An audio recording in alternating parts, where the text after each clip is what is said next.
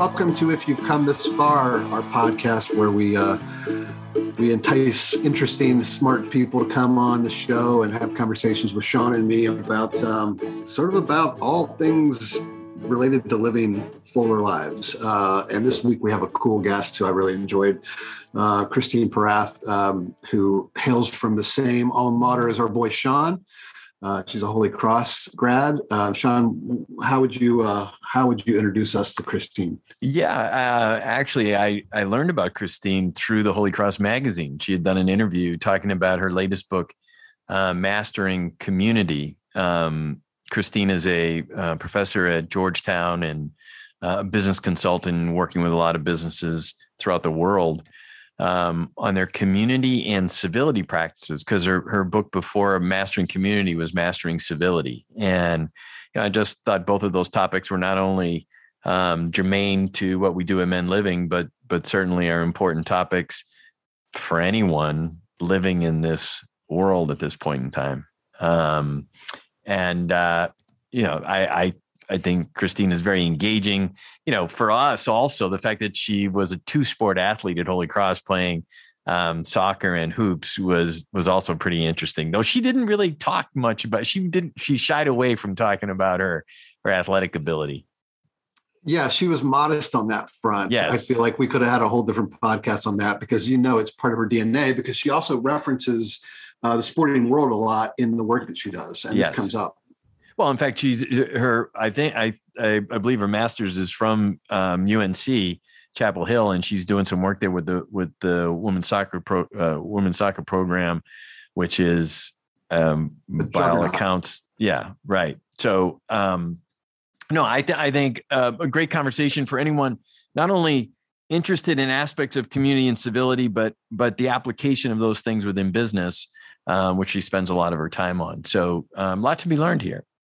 Yeah, civility is such an interesting high ROI idea, right? Doesn't cost that much to be civil, and the payoff can be huge. So, uh, last thing I'll say about Christine is, I mean, she's just cool as shit. Like Yeah. she was really fun to talk to. So, very much. shall we? Yeah. Maybe it's just maybe we're just fun to talk to, and so that's you know, and you know, and we bring people in and they have a good time. I, maybe you're the fun one. no, no, that's not true. But yeah, let, let's not shy away from patting ourselves on the back. We are awesome. Yes. right. Yeah. Thank you. Uh, here's Christine. So we found out that you played both hoops and soccer at Holy Cross and studied economics. Mhm. I'm ashamed. I'm ashamed at the work effort I put in compared compared to, to what you did. Um, is that just how you roll? I mean, was it wasn't that very hard? Uh, it, you know, it was challenging. I loved it. Uh, I think going into college, I really didn't want to give up basketball. Like I'm undersized, I would say. Uh, so the natural, you know, progression was through soccer. I was playing Olympic development soccer and, you know, kind of had a lot of um, great oppor- opportunities with soccer. And so basketball, I kind of came on you know, my junior year and then my senior year more. And so there were opportunities. I just really didn't want to give it up. I think basketball came more intuitive to me. My dad's Uh-huh. one of five boys. And so, you know, he he could coach me and us kids in basketball, not so much in soccer, you know, just from being American and not having as, as much experience in it. So I think that there was just a part of me that, that I did see it as a challenge. I mean, that may be part of it. You're you may be onto something. I have some friends that say that, like, you know, what does it have to be hard for you to want to do it? And Uh-huh. Interesting. I don't know, but uh, but I was I felt really fortunate. I mean, I as you know, Holy Cross, I just felt like it was such a great balance. And I think Chris, you're from Notre Dame, so that was actually one of the other, you know, my final three, uh, so to speak. But it, it- you know, the balance of academics and athletics that was really important to me because I knew I probably was not going to be making millions playing professionally. well, you would have been doing better as of like last week, right? Of course, playing. Thank God. Um, so, it, Christine, in the event that one of your brothers listens to this, I got to Yes. put you on the spot. How many of them did you regularly beat up on? basketball court? well, she talks about her brother in the book, right? I mean, her brother, Yeah. Mike, right? Started the Mighty. So, yeah, that'd be interesting. Yes, um, I did. Mike was two years younger than me, uh, and in high school, I actually played boys soccer. He was probably not too happy with me because that was all there was. I, I actually was not planning to play. I transferred into the school we had moved, and the coach knew a club coach and said, you know, you have to play. And I was like, I'm already playing volleyball, and he said, um, I'm going to fail you in Spanish if you don't play. and so I thought, well, I guess I'll be playing then. But it was actually, again, a really great experience. I mean, there were embarrassing moments, but I think, you know, that saying, it what doesn't break you makes you stronger. And so it was, it was really good. So yes, Mike probably did not like me too much all through high school. And then, you know, I so actually I had a boyfriend at the time who said, you know, once you go away to college, it's going to be fine. Like you guys are going to get along much better. And I thought, I don't think so. But he was right. You know, I, I think it took some time to kind of went on our paths and eventually came back together. And as as hopefully it shows in the book, you know, he's someone that I admire so much uh, as a person, as a leader, all of that. I mean, you still kind of skirted the question a little bit, right? Like, I did. I did. I mean, I, I had some wins and losses against Mike growing up. We would play two on two with the neighborhood, two boys basically, and Uh-huh. so there were there were a lot of sports growing up, anything and everything, uh, as much as possible. So it was a lot of fun. You know, I I miss those days. oh yeah, yeah. Did you grow up out east? No, in the Midwest, actually. So not that far from, I think, where you guys are. I'm from Cleveland. So both my parents are from Cleveland. All right. Yeah, I'm an Ohio boy. Uh, I don't. Ah, I don't go around bragging about it, but you know. You're very proud. You're very proud. Oh, and by the way, she did choose Holy Cross over Notre Dame. She made the right choice. Wow, we're really starting off on the wrong Yeah, foot here, aren't we? mm, Yeah. No, Just- I just went to my 30 year reunion uh, uh, back there this past weekend. So if I'm a little groggy on this call, you'll know why. Okay. Well, no, it's a fantastic school. I, you know, I probably would have struggled to play both there. I don't know. Um, I met with the coaches and stuff, but yeah, it's a fantastic school. A lot of friends obviously went through there. And um, so, yeah.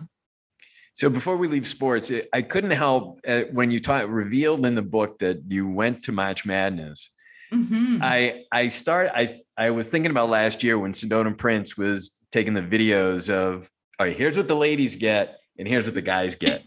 and I just wanted to get your, you know, how you I- I'm sure you're familiar with that and Mhm. kind of just get your reaction. Yeah, I mean, I'm glad that it's getting attention. There's no doubt. Uh, we didn't think to complain about any of that. We felt very fortunate, uh, honestly, at the time. You know, I think uh, it didn't really cross our minds to be fighting for that kind of thing. Uh, Mhm. I took a class actually that tied to Title IX and things like that. But uh, it, yeah, it's just something. It's interesting. I'm actually here at University of North Carolina, Chapel Hill. I am working with Anson Dorrance, the soccer coach, yeah. and yeah. um, and the athletic teams uh, more generally. But I spent the fall season with them and just attended uh, a talk that he gave a couple days ago where he was asked about this and I agree with him. I mean, he's very much about we'll make our own. Like there's someone that is working on filling the stadium. I think we were number one in the country, you know, in terms of women's attendance.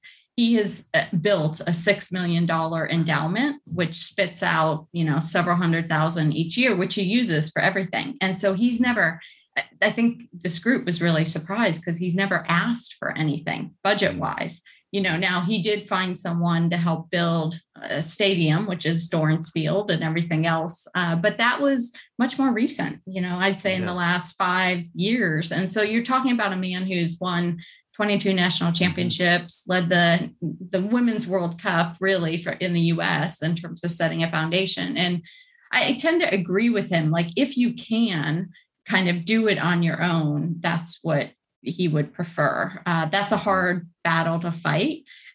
So, I mean, I'm really happy and I'm anxious to learn more from Cindy Parlow Cone, who's a graduate and alum, you know, from UNC.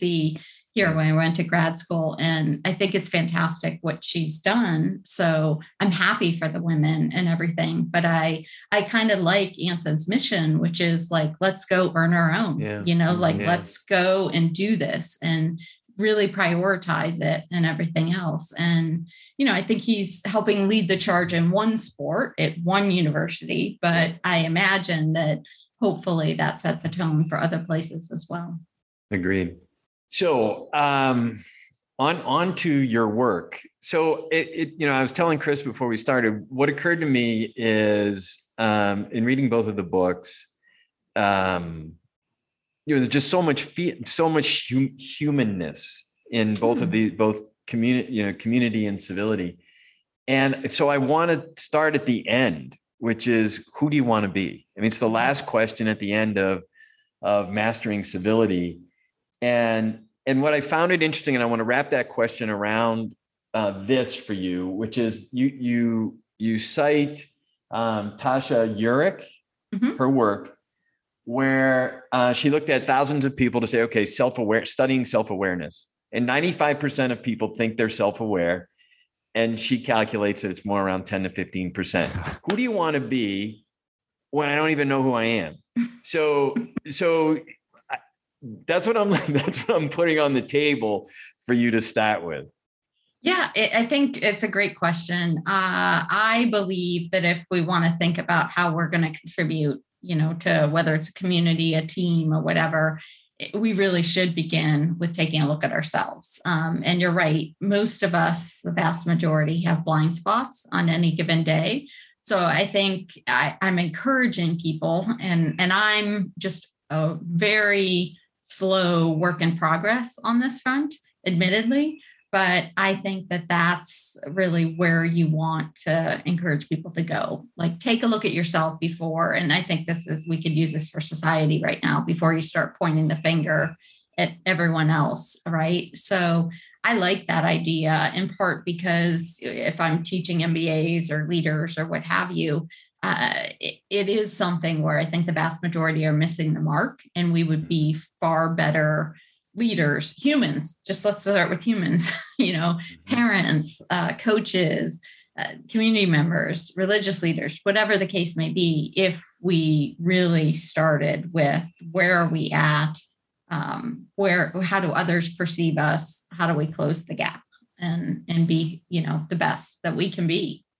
And so how, how much do you think most people are particularly the students that you have or the or the companies that you consult with people are open to i mean people change is very difficult for a lot of people. And and you cite in both books um you know a lot of personal development things in order to get to this place where you can be either civil or you can be in community. Because if you're not if you're not i would suggest healthy engaging in community and relationships is going to be very difficult too. So uh, how are you finding people's openness to this idea of you know it, it kind of starts with me and i have to start being a jerk and be a better person. Uh, and and you and just one last thing you do cite often the idea of practice. You got to practice. And are people willing to do that? I think it's been a really great entry point into the conversation of, you know, all of you are jerks sometimes or are rude sometimes or really need to work on this, you know. Uh, I, so I think it's been a nice path in to the conversation, for example.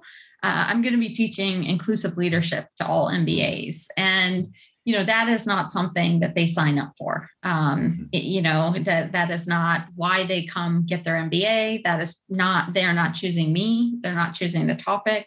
And it's interesting i was just talking to a friend uh, laura morgan roberts who's at darden uva darden and she specializes in this area. And i was kind of curious because i often begin with self-awareness but but this is an area she specializes in, like diversity, equity, inclusion. And she said, uh, yeah, it's identity and self awareness. Like that's the path in. Like, who am I? Uh, You know, how are others seeing me? All of that. And so it was just, it was helpful as far as confirmation that uh, the way that I get into it, people you know seem okay with it and i think i start out with tasha who is a colleague and a friend now but her data point on like I just tee them up and say, what percentage of you think you have a sense of your strengths and weaknesses, you're self aware. And of course, you know, people are very confident, right? So, uh, and I say, great, you know, that's that's pretty usual, you know. And I said, what what percentage do you think actually are? And it was funny. I was doing a virtual presentation this week with an accounting group, and and uh, I was getting responses like, "Well, all the men do, you know," and and like all, and I was just like, "Wow," you know.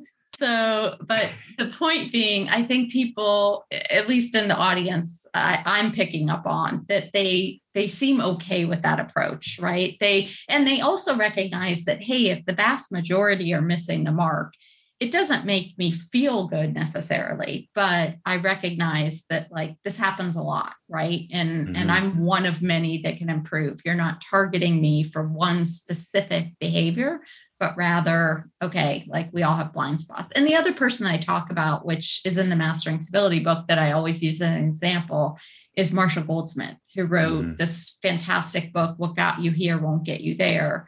And he actually created 360 feedback. Like he's the, mm-hmm. mm-hmm. mega mind behind that, the genius behind it. And yet he was missing the mark in terms of when he collected his own data. People said you have a tendency to talk badly behind people's backs. And he just thought, like, I'm, you know, he has a reputation for being a really nice guy. He clearly didn't mean to do that. He didn't recognize he did that. And so it's like if the leading guru who's coaching, you know, the CEOs and top executives and all sorts of organizations has these blind spots, you know, maybe we do too. And yeah. so my sense is that people have been willing to take a you know to be open to that and even have a, a little bit of a sense of humor behind it mm-hmm. Mm-hmm. So, so so if i if i'm if i'm picking up the pieces right here it's like your comment about all of us occasionally being jerks.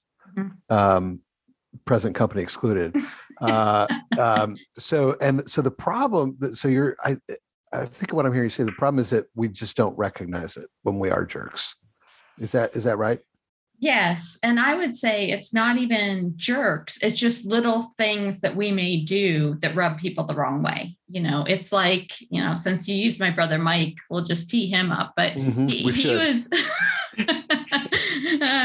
you know, I'm the oldest of four. And so he really was great at pushing my younger sister's buttons. You know, like he didn't have to say much to kind of set her off. And I think that there are always going to be people like that. Um, now, he may or may not have done some of that intentionally growing up. Um, you know, we'll let him answer that. But I think the vast majority of us, we do things that we might use a tone that we think is perfectly fine. Like we're working really hard to say the right things. But the problem is when we speak, we cannot accurately judge our tone. Mm-hmm. Mm-hmm. And so, it, whether it's tone, whether it's nonverbals, I'm working so hard so that you don't know how upset I am with you.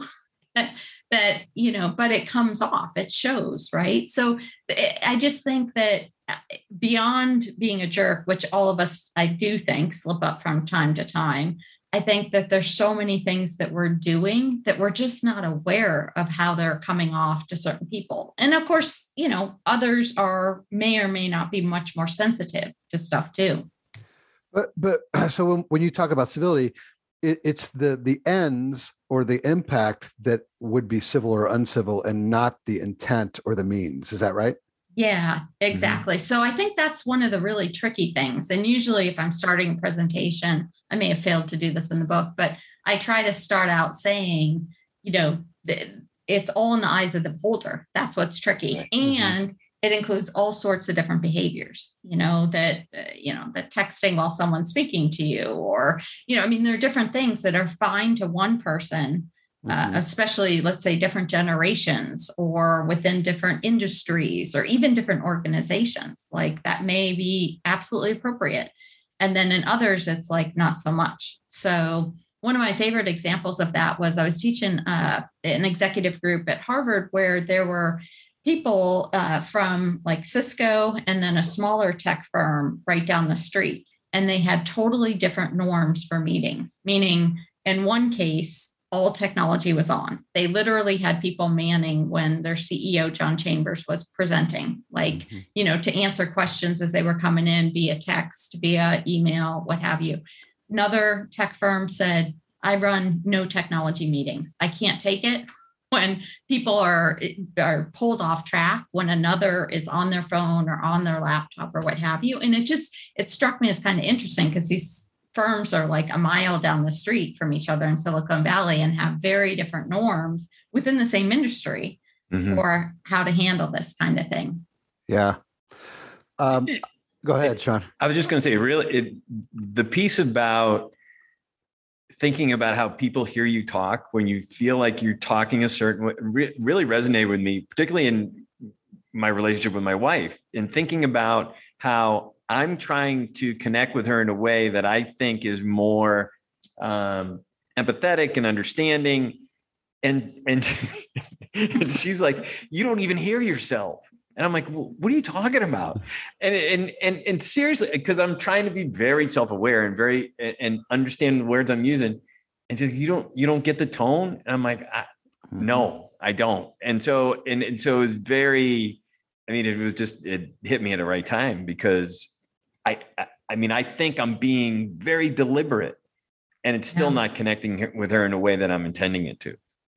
Yeah, I think tone is the trickiest of the bunch. I think nonverbals are also challenging, particularly when you include things like cross cultural differences. You know, I mean, just cultural norms. We're coming from different parts of the world.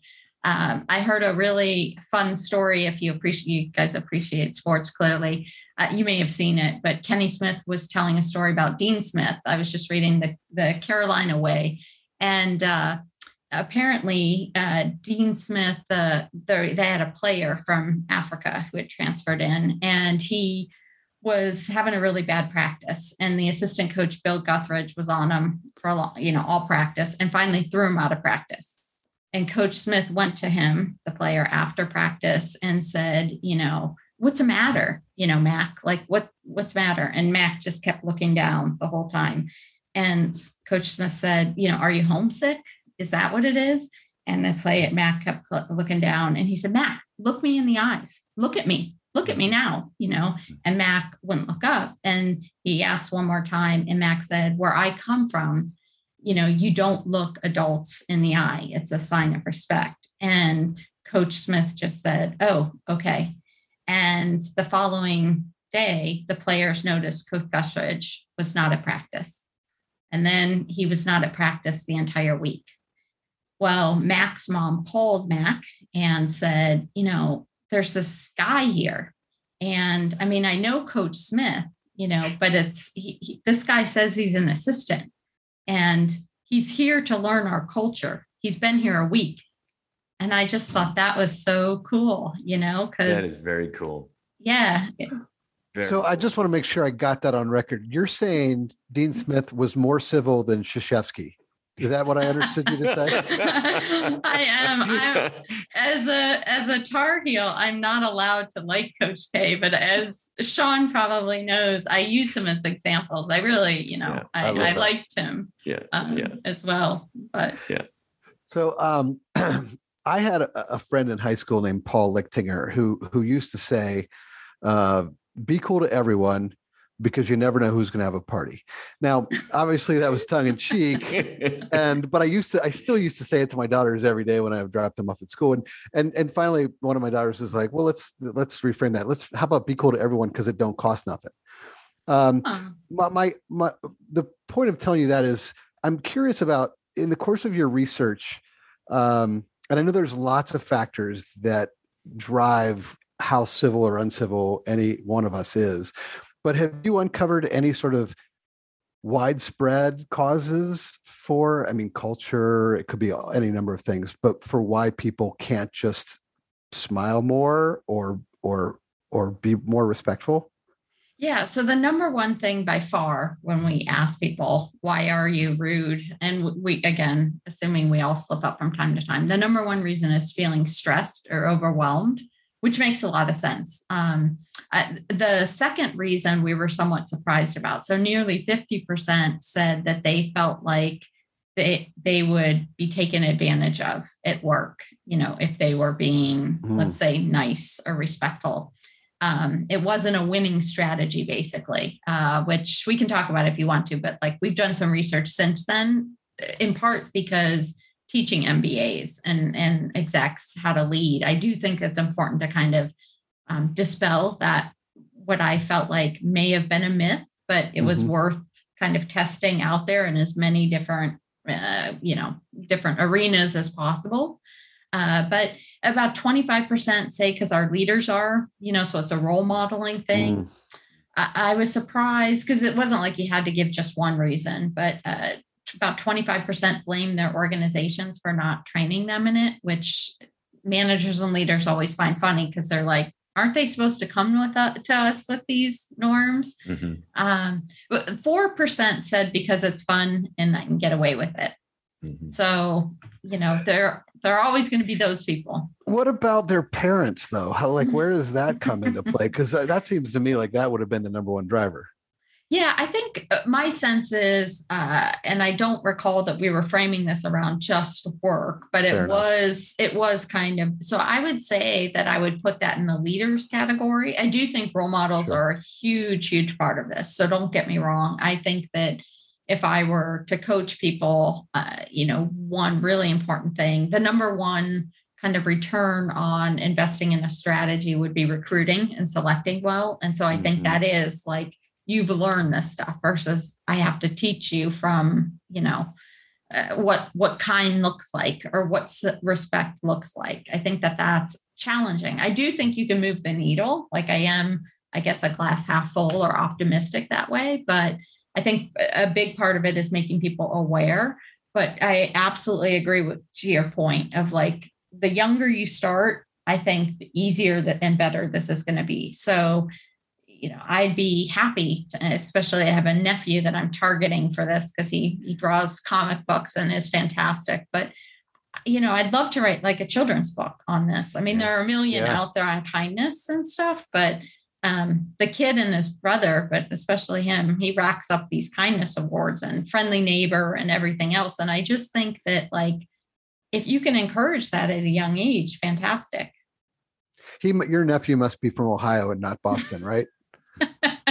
Sorry, he's, Sean. He's not from Boston. He's not from Ohio, although both of his parents are from Ohio. So uh, that uh-huh. probably there helps. it is. There it is, right there. the, the go, ahead, go, ahead. No, I, so, the, go. You go. You go. No, go ahead. Go ahead. You took a shot. Go ahead. You get, you get to, to ask a question now. Uh, I, my question is uh, do you eh, maybe and maybe I missed it, but like, uh, what are how do we do searches and interviews and and not miss those signs that someone is less than civil? Mm. Yeah, a few uh, big picture pointers, I guess. I mean, eh, I think there's always that risk, but I think you improve that if you increase the numbers, meaning like the different people see this person. Mm-hmm. So you're getting data from everyone from parking attendants, administrative assistants, you know, people with especially less power than the person that can't help them. Mm-hmm. So even like the waiters, the waitresses, like how do they mm-hmm. treat people with equal or less power? That's way more important in my eyes because that's when you're, you know, most people, especially that are going to be interviewing for these types of positions, they're probably pretty savvy by now, or mm-hmm. you know, know that day to be on their best behavior. Sure, sure. I think so. Increasing, like I've been involved in high level, I guess, hires, if you will, or uh, sensitive hires, where you never know who's going to pick up on what. And so it's been helpful when there's several people kind of even in a room. Right. But um, the other thing that I would say is, especially on references, like people have a tendency to kiss up and kick down. Mm. So if you are like most people's references are, you know, if not their three best friends, three top people that they worked for, you know, it, meaning with more power. And so I would strive to go after peers and especially people that let's say reported to them or worked under in some way yep that's good stuff so, So uh, this will air after your mm. announcement, Chris. So Chris, just is it all right to talk about this? Sure. So Chris, Chris just went through the process. He's going to be starting a new job soon, um, as the CEO of a new school, right? New School Venture Fund. New School uh, Venture Fund. Yeah. Uh, Great. Did did did they test you for your civility, for your kindness at all? Uh, that's a great question. I would have probably because given the, the shot thing. that you just gave me, they should have. I would never take a shot like that at someone with whom I was interviewing, of course. okay. um, and I, and I know you well, and I love you, and yeah. so I feel safe doing that. But but yeah, some of the same tactics. And my wife has been in executive recruiting forever, and so those are familiar um, themes. But yeah, a diversity of interviewers because to one interviewer something might strike them in a different way that, than another um, sort of i forget what my wife calls them like the backdoor references right because if you just mm-hmm. go and do the reference calls on the people you're given um, we know what they're going to say for the most part yeah. um, but yeah i think that that and that's a big um, diversity and inclusion play too is that you also have people at the interview table who look differently right? Mm-hmm. who come from who who might have those different uh, perceptions. So um, all of that rings true. I appreciate that. Yeah.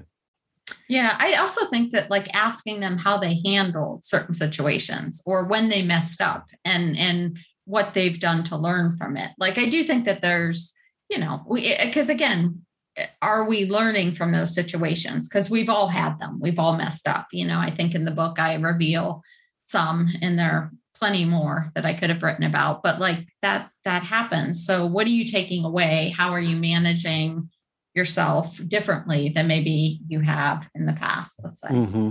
There's a there's a approach to interviewing called top grading. Have you ever heard of that? No. No, it's uh, from a firm out here in Chicago, but uh, but it's a lot of that. It's like, okay, we're not going to give you one question and give you five minutes to answer mm. and move on. We're gonna we're gonna dig a little deeper into that thing that happened mm. and how mm. you responded to it anyway, go ahead, Sean. No, I, I just wanted to get to the when you were talking about your nephew, it, it, occurred to me talking about the fundamentals. You know, I, I, don't know how old he is. How old is your nine? Nephew? Yeah, wow. nine. So in the section when you talk about fundamentals, and it, it occurred to me, okay, you're going to be talking to business people about some of these things. Say please and thank you. smile more.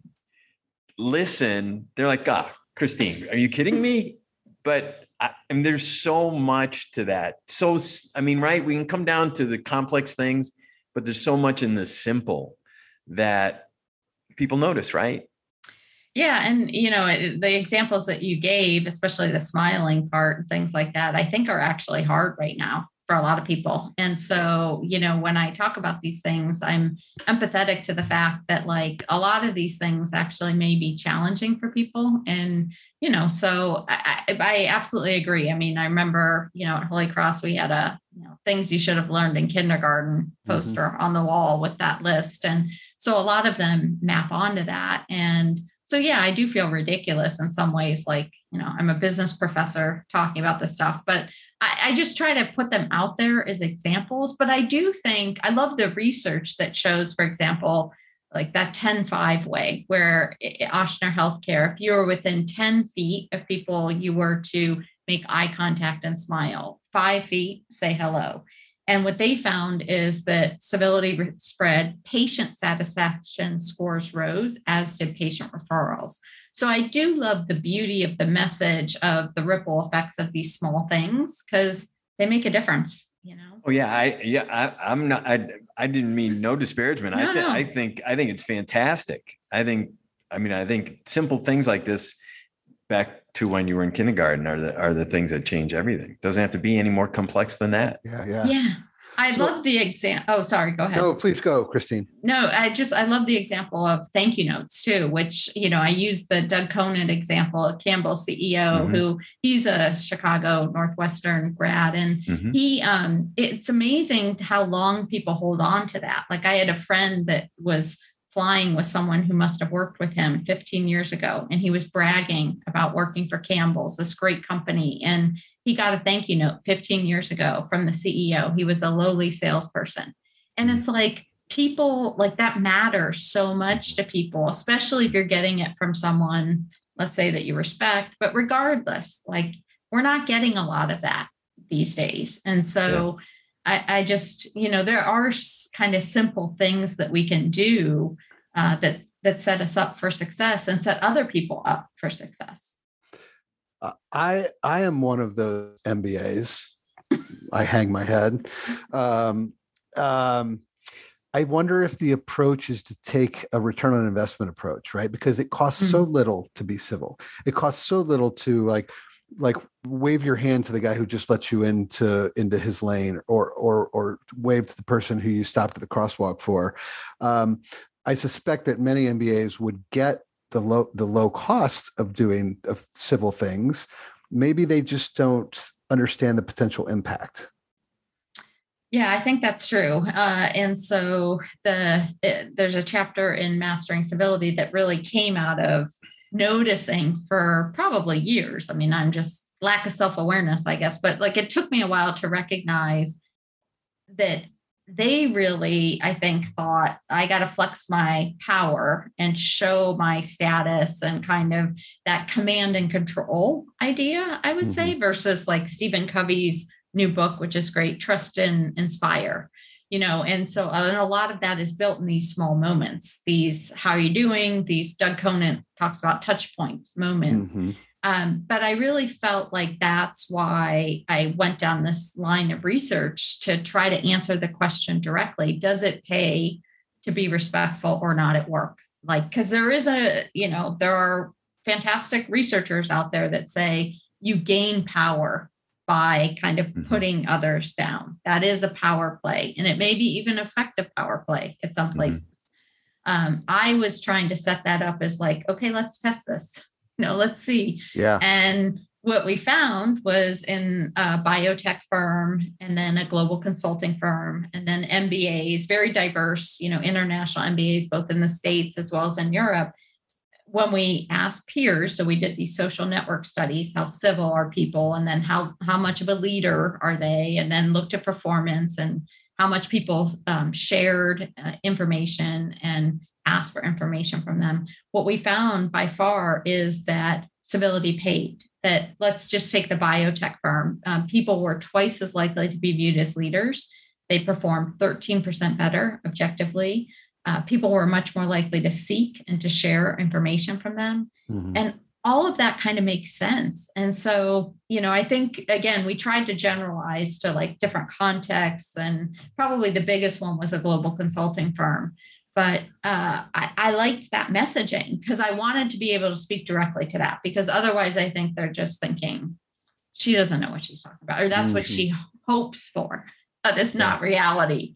Um, and so I and and actually it goes back to something Sean said earlier, I think, which is the econ undergrad kind of and the Jerry Maguire show me the money kind of uh-huh. approach, which is like you could take this from a moral argument. You know, I currently teach at Georgetown as well. And, you know, I I mean, I could try that.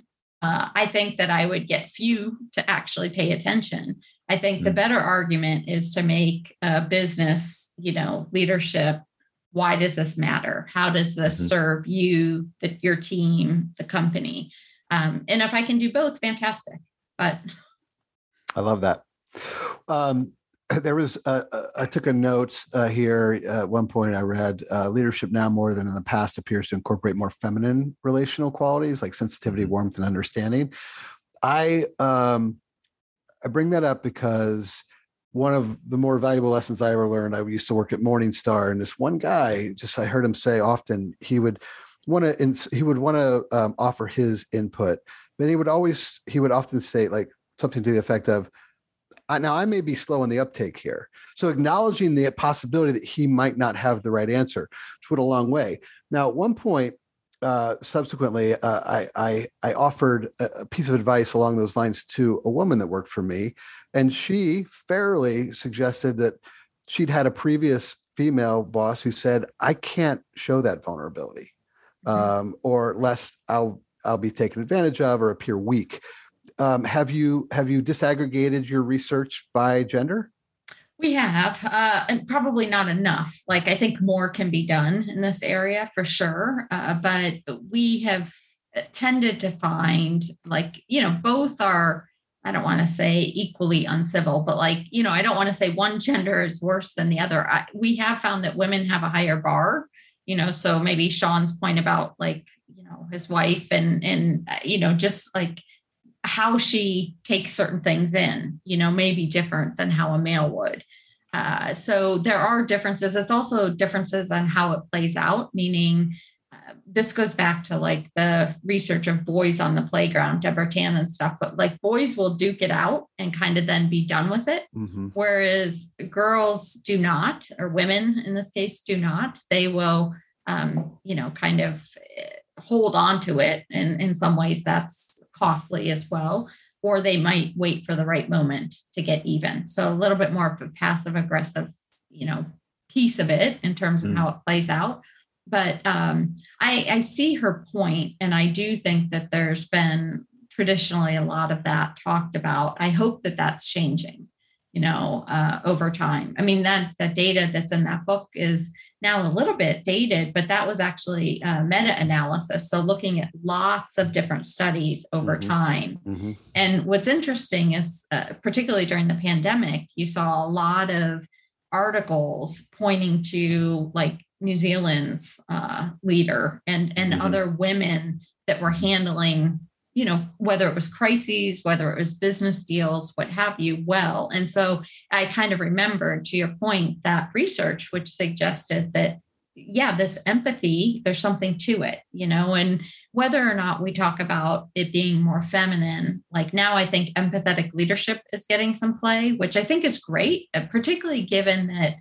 there are these concerns around mental health. And I think understandably so, given what we're, you know, still in basically. But like the last several years, I think uh, people are going to be slow coming out of that. And some recent data I collected, and this was actually from primarily women, um, you know, people want to work for leaders that care about mental health. You know, mm-hmm. there's a huge, huge emphasis on this. Like, you know, I've got to analyze this final bit and then write some stuff up, but it surprised even me because it's getting a mm. lot of play in the media about like mm-hmm. our organization's going to be pay attention to this. And it's like, well, if you pay attention to, you know, what people are saying and you're at all care about the great resignation, you might want to give some thought around this. Mm-hmm.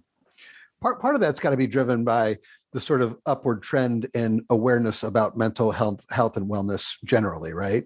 Um, yeah but also yeah. hopefully that points to an increase in civility overall.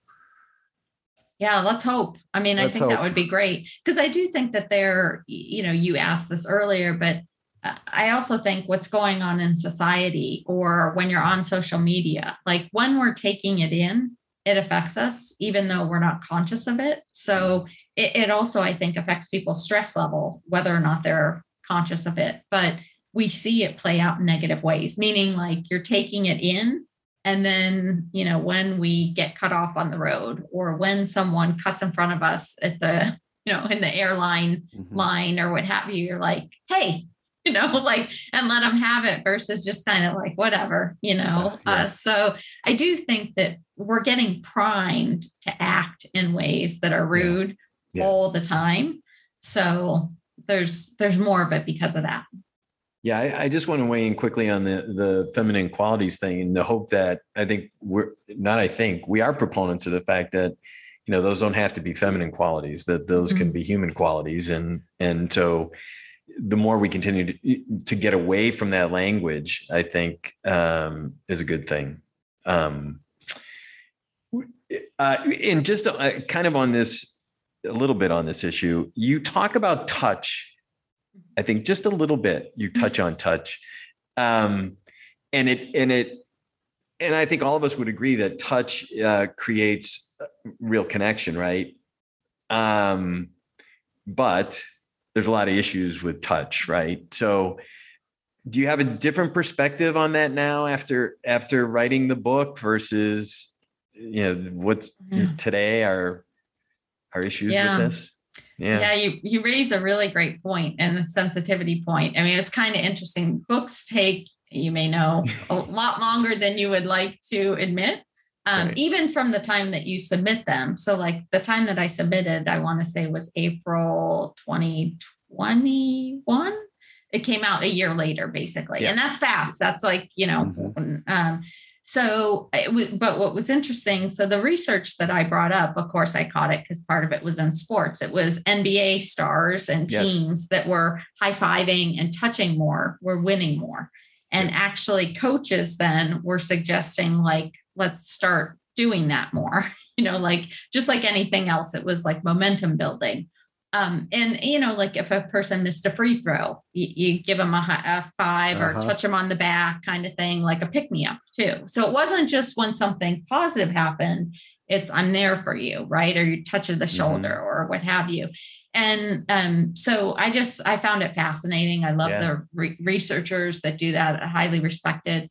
Um, and so I included it. And then, you know, at the end, uh, you know, as they were reviewing it, they're like, uh, you may want to soften this language, like because the recommendations piece of it was like, is this even allowed in offices anymore? right. Right. Yeah. Um, so I did change the language a bit and tried to make it more in terms of emojis and can you high five on Zoom and can you, you know, all of these different things that hopefully convey a similar message without the literal physical touch. Um, and so, yeah, I'm very, uh, you know, I think you have to adjust to the environment. Like, Yeah. you know, being around even college sports teams and having males coach females, let's say, like Mhm. that's a really sensitive topic. And, right. you know, if you see a coach or an assistant coach, like they, you know, they love their players typically and Yeah. all out of like the best intentions possible. But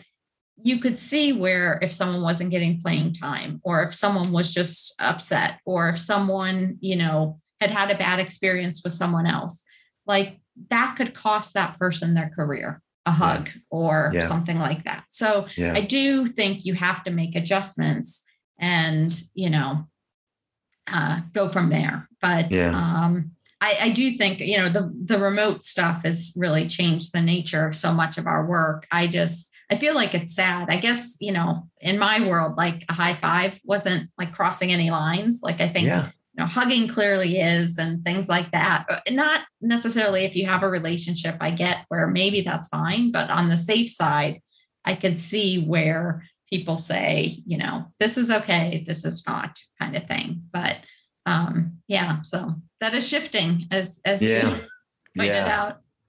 Yeah, and it, may- I mean, and as I sit here as we talk about it, I it I feel sad about it. I mean, I you Mhm. know, yeah.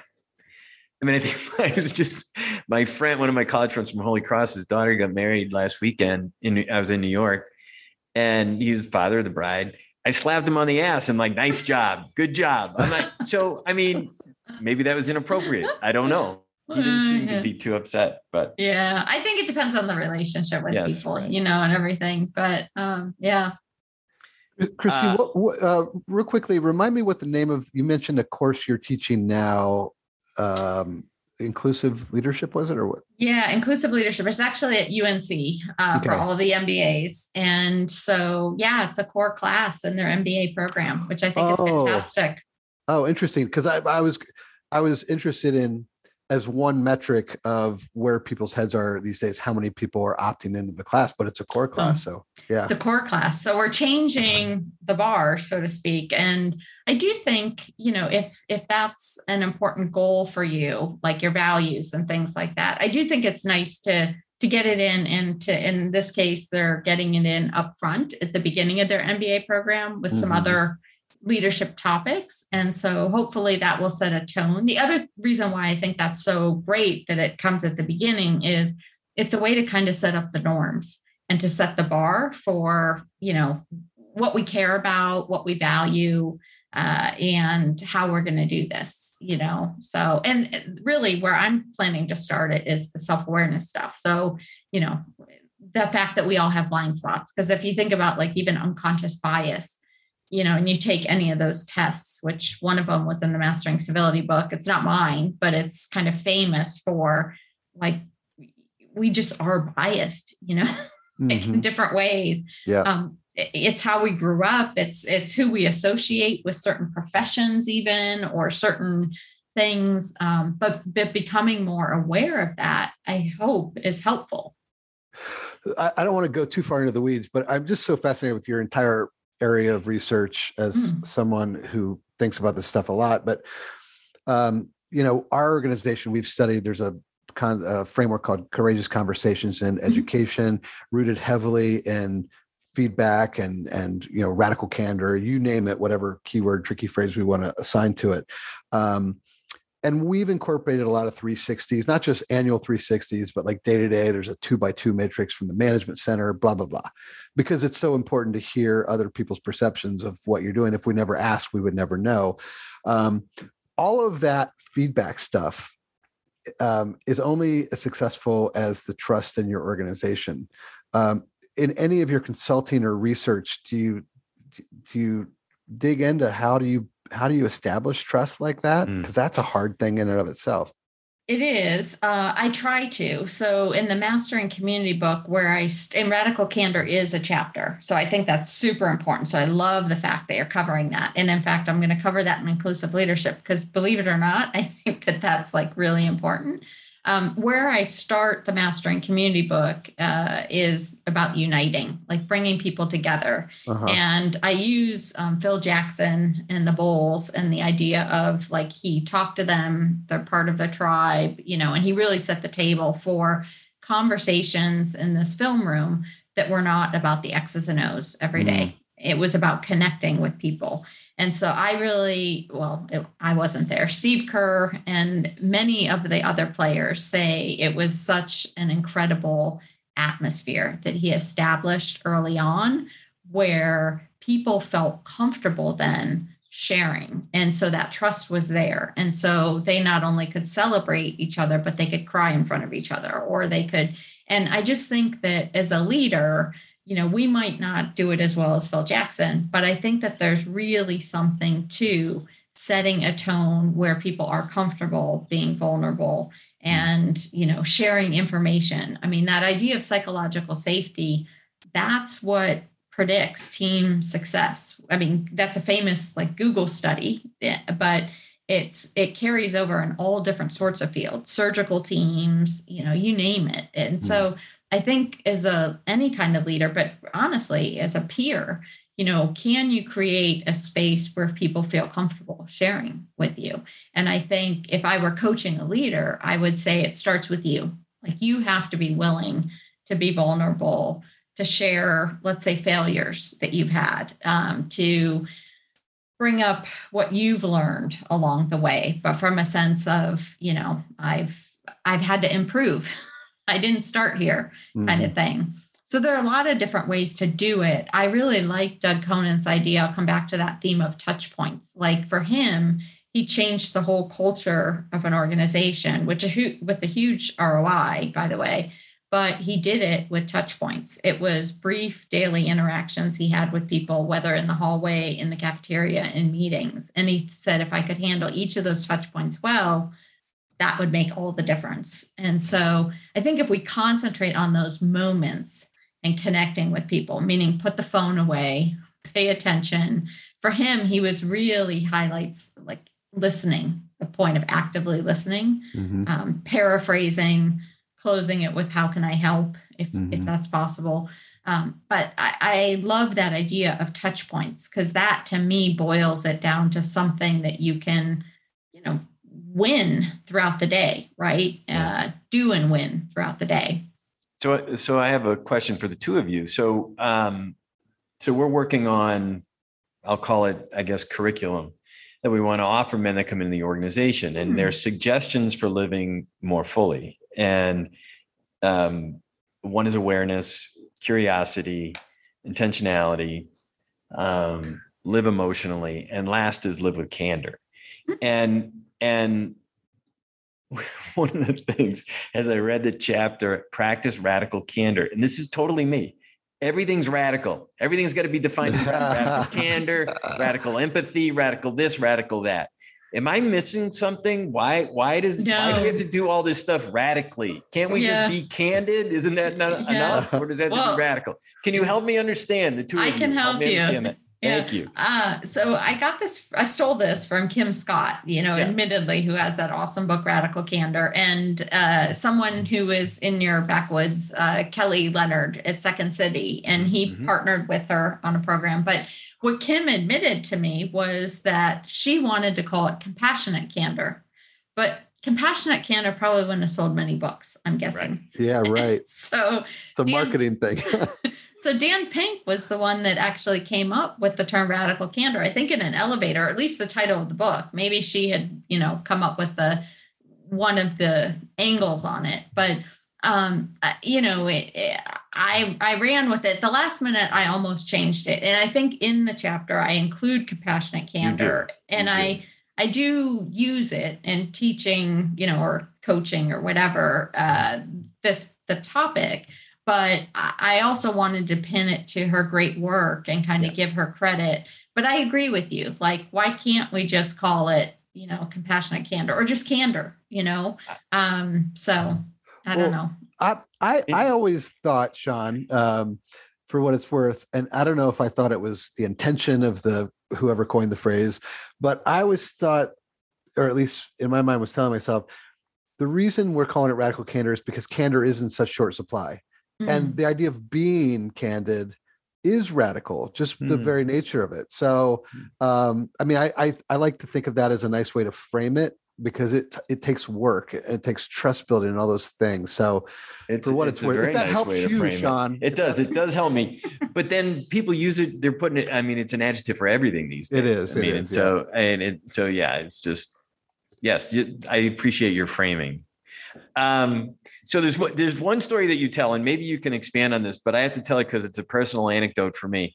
So Christine talks about uh, the Demoulas market basket in the in the book, and um, Chris, we're going to explain to you that this was a family battle of a grocery chain in Massachusetts, and and um, and it's I mean it gets to community, it gets to civility, it's a whole, and it was a, it, all across the papers.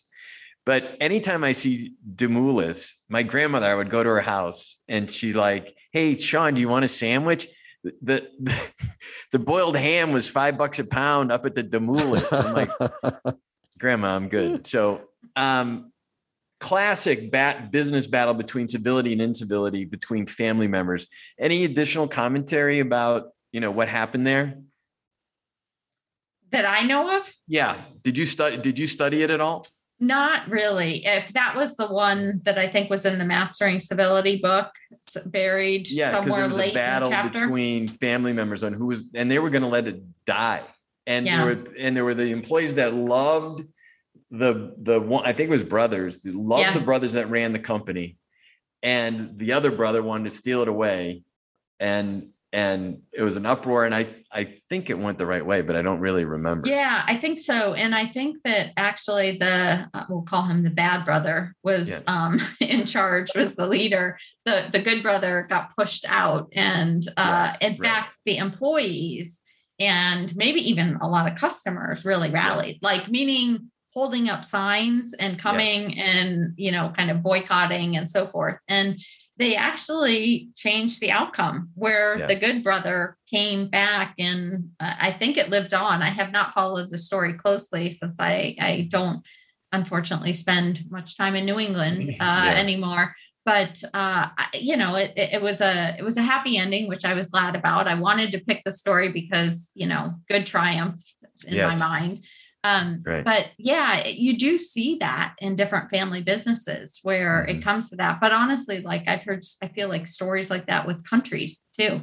You know, yeah. it's just, yeah. I mean, that's kind of one of these uh, normal stories, so to speak. And I do, I love that idea of like the good triumphs over bad in the long run because of the reputation and that people yes. are willing. And that's what I try to uh, teach, as you can tell, probably not as, as well as I'd like to articulate, but in the in the sense that reputation matters and that yeah. you might succeed for a while, kind of, you know, holding people down or, you know, using your power, so to speak, by belittling people or demeaning them or taking advantage of them. But I, I absolutely agree with the idea that sooner or later they're going to want to push you off the ledge or they're going to celebrate big time when you fall. Mm-hmm. And there's story mm-hmm. after story, like Nardelli at Home Depot, I think was one that was that kind of classic story as well. Yeah. Uh, that's a good um, image to keep in mind. The celebration after you've fallen off the cliff. That's the reason to be civil, right there. We've just wrapped it up in a nutshell. Um, Christine, I feel like it's been we've been talking for ten minutes. Uh, uh yeah. Um, and I am going to have to leave to go pick up my kid shortly. Um, do you have anything else to, that you want to add before I ask you just three short questions? No, go ahead. Sean, do you want to, do you have anything else? Because I know you. No, this has been great. Uh, to your point, I mean, it, has got, there's so much more for us to talk about um, that are in the book. So I just encourage people to go read the books, uh, Mastering Community, Mastering Civility, um, which we'll encourage them to do at the opening as well. But, um, you know, it's just about who do you want to be? Mm-hmm. I mean, mm-hmm. going back to how we, st- who do you want to be? And I don't know. I think personally, I think life's a lot better if you just want to be a civil person engaged in quality relationships. Life's just the great is so much better. So before I get to the we have these like inside the actor studio questions. Those are the three questions I'm referring to. But before we get there, I'm a big I'm a big consumer of like Udemy and Coursera. Have you ever thought about putting any of your classes online? I have. Uh, I am glad to look into it. I mean, I would love to find ways to get the word out there more broadly. And I've kind of tried to do the, eh, you know, I used to think Harvard Business Review was like great. And then my brother, who, Mike, who was a journalist, you know, we were trying to figure out where to position stuff. I was like, New York Times. I mean, I think HBR's written, who's like, uh, New York Times, you know, like broader numbers. yeah, like, right. like what, what, planet are you from? You know, and I was like, okay, right. And sure enough, that was totally the case. So yeah. I think, you know, I, the book stuff, I really need to learn how to sell books. I think that's where I'm behind. But the messaging is mm-hmm. important to get out there. So I'm very open to how do I get this stuff out there more broadly? Because the community book, for example, uh, I really was striving because people will say this after talks like families need this, the PTA needs this, our church needs this, you know. Mm-hmm. And so mm-hmm. I wanted to pull examples like the 100,000 homes is about mm-hmm. people mm-hmm. that housed over 100,000 homeless people. You know, I want to use school examples. I want to, I, you know, my, of course, I love sports. So I used probably too many of those, but I think it, I would love for it to get into hands, for example, coming from Holy Cross and being Catholic and all that, like in any religious type of community or in mm-hmm. any kind of school or university where it could be helpful. I do think that I'm, I am very concerned with mental health. Like that is an area where I'd like to pull into, in part, working with athletes at colleges now mm-hmm. and mm-hmm. seeing sadly, I mean, fortunately, not where I am right now at UNC, but like the suicides and so yeah. forth. And I just think if we could help people at earlier stages, meaning there wasn't as much bullying, there was more kindness, like Chris, your daughter, you know, sentiment and so forth, I would love that. So that's why, like I mentioned, the kids' book, which I've been talking to my nephew for a couple years now that he's been producing this stuff but i i just wonder like how do we get this into more hands it doesn't have to be my mm-hmm. book you know, it could be other stuff, but the messages. And for me, part of it has been what I had a lot of fun with the mastering community was the inspiring stories. Um, they're not about me. I get to share other stories that I think are doing tremendous good for the world. Uh, and so I think the combination of stories that can move emotions and data, which I have or can find from others, hopefully, like both or one speak to people such that they'll think twice about who they are and who they want to be and work to close the gap. Mm-hmm. That's great. Um, I, yeah. I, Sean, I don't think I, we've had a single episode where I haven't dropped at least one f bomb, and I, I can't right. decide if I want to keep that streak going or if I want to try to go clean this time. Well, the fact that you're at you're bringing it up means you're getting ready to. Well, I guess. no, I, it, it would have a place in this next statement, um, but but in, ter- in terms of in terms of selling books I hope that that your brother Mike is fucking happy with three million views on your one of your TED talks, right? Come on. I mean, that's a great way to say. Hopefully, Yeah. that's you know that's going to yeah, help. Yeah, Anyway, I hope sorry, Mike. yeah, no, no worries, no worries. Um, okay, so here's three quick questions. Um, uh, apologies if they seem cheesy, but we like them. Mm, So, uh, what do you wish you could have told your 10 year old self? a great question. Uh, not to fear losing. I think the idea of learning from your losses and not holding on to them would be helpful. I, I, I love that because I, I, I've known you for an hour and I know how competitive you are. So, Oh yeah, I got six more questions on that on that riddle. I know. This is the problem with these questions. Mm, uh, okay, she was playing gonna- on the boys' soccer team. She was beating boys. I know. I don't know about beating, but playing. Uh-huh. Uh-huh. Yeah. Um, okay, here we go. Well, what do you hope that people will say about you at your wake? that I had a positive effect on people. I helped them thrive and create communities that helped people thrive. Nice. Awesome. Uh, last one. Do you have a mantra in life, I or even one these days? Yeah, the who do you want to be was one. I actually wrote it on a post-it the day I got tenure. Uh, that was Mm. the I that was kind of the I wanted that to be what guided me in the future to not let fear, let's say, of not whatever, even though you know tenure is my siblings still don't know what it means of care, you know, which is fine. Um, but I think that idea of using that as your guidepost, whether it's small questions throughout the day, how to respond to someone that's rude, or the big questions like, what am I going to do with my life? Where am I going to spend it? What am I going to work on? Who am I going to surround myself with? All of those things for me, they tie back to that question pretty fundamentally. I, th- I love that. I think it's the first mantra we've heard that comes in the form of a question, Hmm. um, but it, it but it implies that we have a choice, and and it's awesome. I you're I will give you license to go and right next to that be cool to everyone because you never know who's going to have a party if if you so choose Um, is that your mantra? Is that your mantra these days? it's not a bad mantra It's not a bad. mantra It's not bad. um well christine you're awesome thanks Uh, so thank- much Thanks Yeah. for having me. It was a lot of fun. As you could tell, I Really- was smiling the whole time, laughing a lot, which I hope doesn't ruin your podcast edits. But yeah. No, we don't edit like anything. So Oh. Really yeah, no. it. So we, you know, we we love the smiling and laughing. So Okay. thank you. Yeah, Uh, thanks so much thank you. this is chris thanks again for joining us on this episode of if you've come this far And this is Sean. Remember to check us out at menliving.org.